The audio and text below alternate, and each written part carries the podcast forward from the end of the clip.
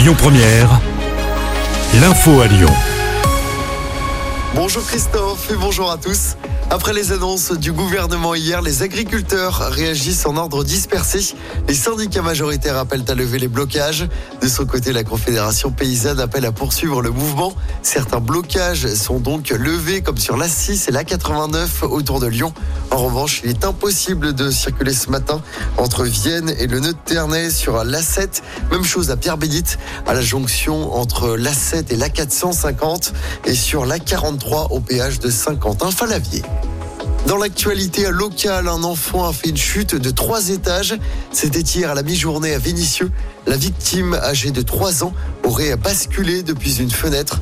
L'enfant blessé a été euh, hospitalisé, mais ses jours ne seraient pas en danger. La piste de l'accident est privilégiée.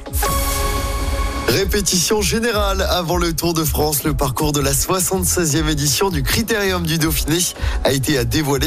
La course passera de nouveau dans le Rhône cette année avec une cinquième étape 100% rhodanienne. Ce sera le 6 juin. Les cyclistes partiront dans Pleu puis direction Saint-Priest. Ce sera l'étape la plus longue de la semaine. Une étape promise sprinter.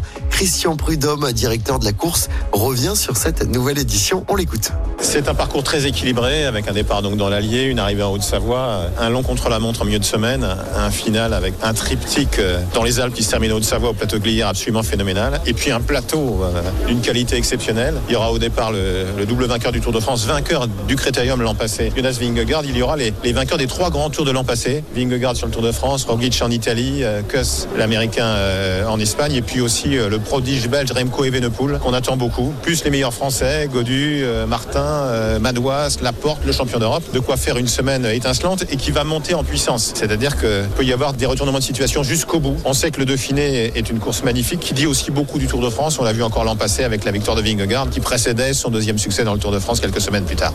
La course se déroulera du 2 au 9 juin. Vous avez le parcours complet sur notre application.